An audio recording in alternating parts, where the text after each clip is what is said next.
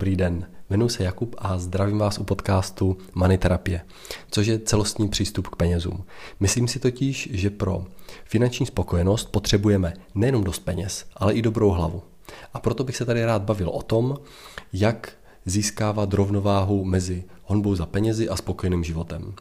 Jak eh, zlepšit zacházení a přemýšlení s penězi a jaké dobré návyky si oslovit jak získat finanční nezávislost a udělat si v penězích pořádek. Cíl je získat finanční pohodu, protože tu, když máme, tak se můžeme věnovat důležitějším věcem, než jsou peníze. Dnes jsem si pro vás připravil takové až filozofické témato. Kolik peněz potřebujeme ke štěstí? Zkuste si položit tuhle otázku. Kolik peněz potřebujete k vaší výplatě, abyste byli opravdu spokojení? abyste měli dost a o peníze už se nemuseli starat. Já jsem načetl docela dost knížek, odborných článků a studií, protože tohle téma mě opravdu zajímá. A přišel jsem na zajímavou věc, že na jedné straně jsou tady lidi, kteří říkají a mají k tomu relativně relevantní nějaké podklady, že peníze jsou extrémně důležité pro lidské štěstí.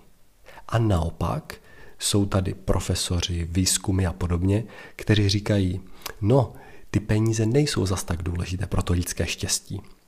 A tak bychom si v tom mohli udělat trošičku pořádek a najít si nějakou takovou vlastní cestu a vlastní přístup. Začal bych asi Danielem Kahnemanem, což je nositel Nobelovy ceny a ten spolu s Galupovým institutem tak eh, přišel na to, že, nebo výsledkem té studie bylo, že štěstí roste až do 75 tisíc dolarů za rok. Což když vezmeme na naše poměry, tak je takových 100 tisíc korun za měsíc. Pokud máte víc, tak už štěstí neroste. Takže kdo vydělává méně, tak se nebojte říct o přidání eh, výplaty v práci, protože podle téhle studie budete šťastnější. Nelicitujte ovšem uh, hodně, protože pokud byste vydělávali víc než 300 tisíc měsíčně, tak prý už to štěstí padá. Je to pravděpodobně proto, že když někdo vydělává takovýhle ranec, tak už musí v práci odvést adekvátní výkon a nezbývá mu čas na koníčky, rodinu a podobně. Za to třeba takový Richard Laird, který říká o sobě, že je ekonomem štěstí, tak eh, má jiný přístup. Ten za svůj celý život zjistil to, že pokud máme jako lidi dostatek na základní potřeby, máme co jíst, kde spát, tak to eh, štěstí už je jenom o hlavě, už je jenom o tom našem přístupu, že tolik peněz k tomu opravdu potřeba není. Eh, ještě bych možná doplnil mého oblíbeného Martina Seligmana, který je pozitivní psycholog a ten říká, bacha, je potřeba rozpoznávat, co je štěstí a co spokojenost, protože štěstí je aktuální emoce. To je nálada. Teď jsem šťastný, ale za 10 minut být nemusím.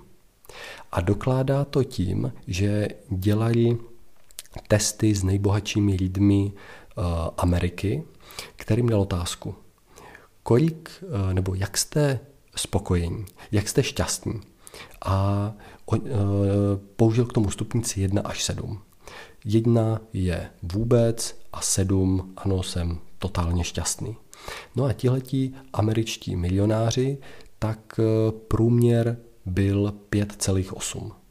Tu samou otázku potom položil křesťanské komunitě Amišu. A bylo zajímavé, že ti měli úplně stejné hodnocení jako američtí milionáři. I přesto, že Amišové eh, žijou v takové komunitě, eh, jsou soběstační, myslím si, že žijou docela asketickým životem, tak přesto měli stejné prožívané štěstí jako američtí milionáři. No a Švédové eh, víceméně to tež udělal tenhle průzkum ve Švédsku a Švédové měli jenom o jednu desetinu nižší eh, čísla než, než američtí milionáři. Za to spokojenost to je subjektivní hodnocení životních podmínek, takže můžeme si to představit jako, že se otočíme a řekneme si, jak jsem spokojený se svým životem. A v tomhle hodnocení už ty peníze hrajou mnohem větší roli.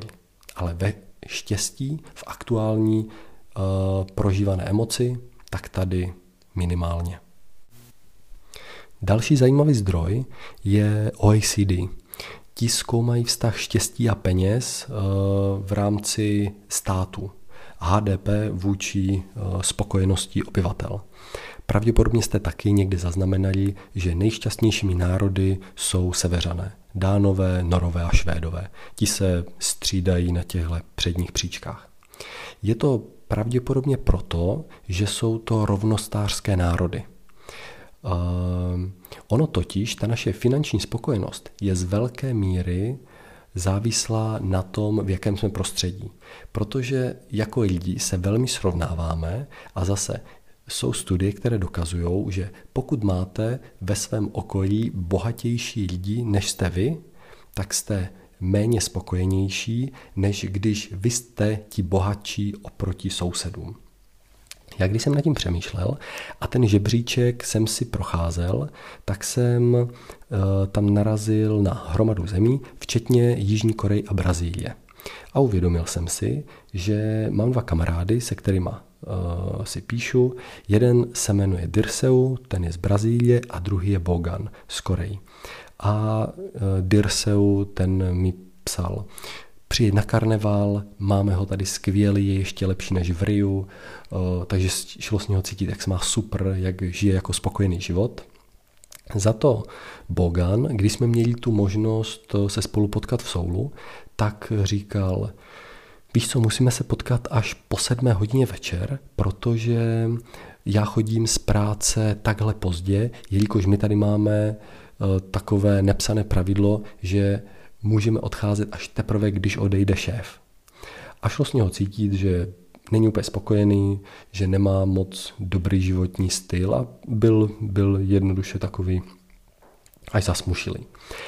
Takže uh, jde vidět, že opravdu uh, v tomhletom žebříčku nebyly nejšťastnější ty nejbohatší země, ale byly šťastné ty země, kde byl dobrý životní styl. A to právě třeba tihle jížaní velmi dobře umí. To si myslím, že uh, si od nich můžeme vzít za příklad. Na úplném chvostu těchto statistik tak byly samozřejmě země s extrémní chudobou jako Togo, Angola a podobně.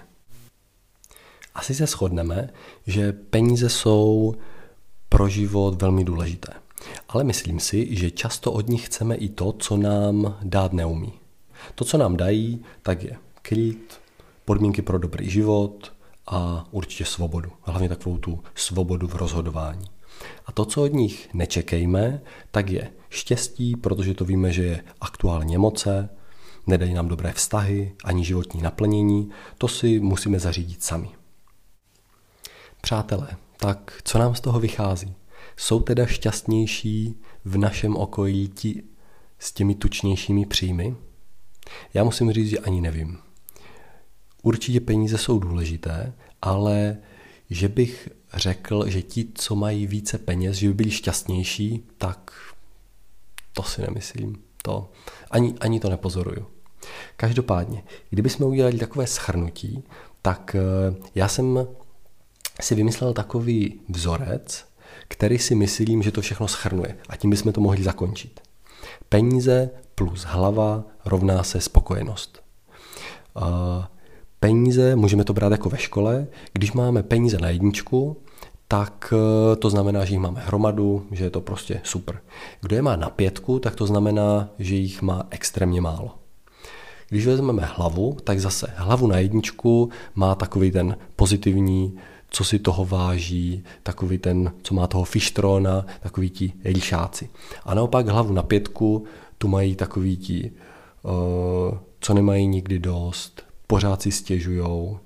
No a my bychom měli usilovat o to, ať máme oba dva ty parametry dobré. Protože on nestačí jenom jeden ten parametr mít dobrý. Pokud mají lidi hromadu peněz, a uh, takže mají peníze na jedničku a hlavu na pětku, tak je to takový průměr a jsou takový... A když je to naopak, když mají peníze na pětku ale mají hlavu na jedničku, že jsou to přesně ti s tím fištrónem, tak taky je to takové nemastné, neslané. A my bychom se měli snažit o to, ať máme opravdu dost peněz, máme finanční rezervu, máme kačky na své cíle, ale přitom, ať máme i tu hlavu e, dobrou a pracovat i na té hlavě. Protože když bude mít peníze na dvojku, hlavu na jedničku, tak je to prostě jedna mínus a to je super. To je přesně to, o co bychom se měli pokoušet a přesně tohle je ta rovnováha. Takže já se budu pomalu poroučet, přeju vám krásný den, držte koutky nahoře a těším se na shledanou nebo naviděnou. Mějte se, ahoj. thank you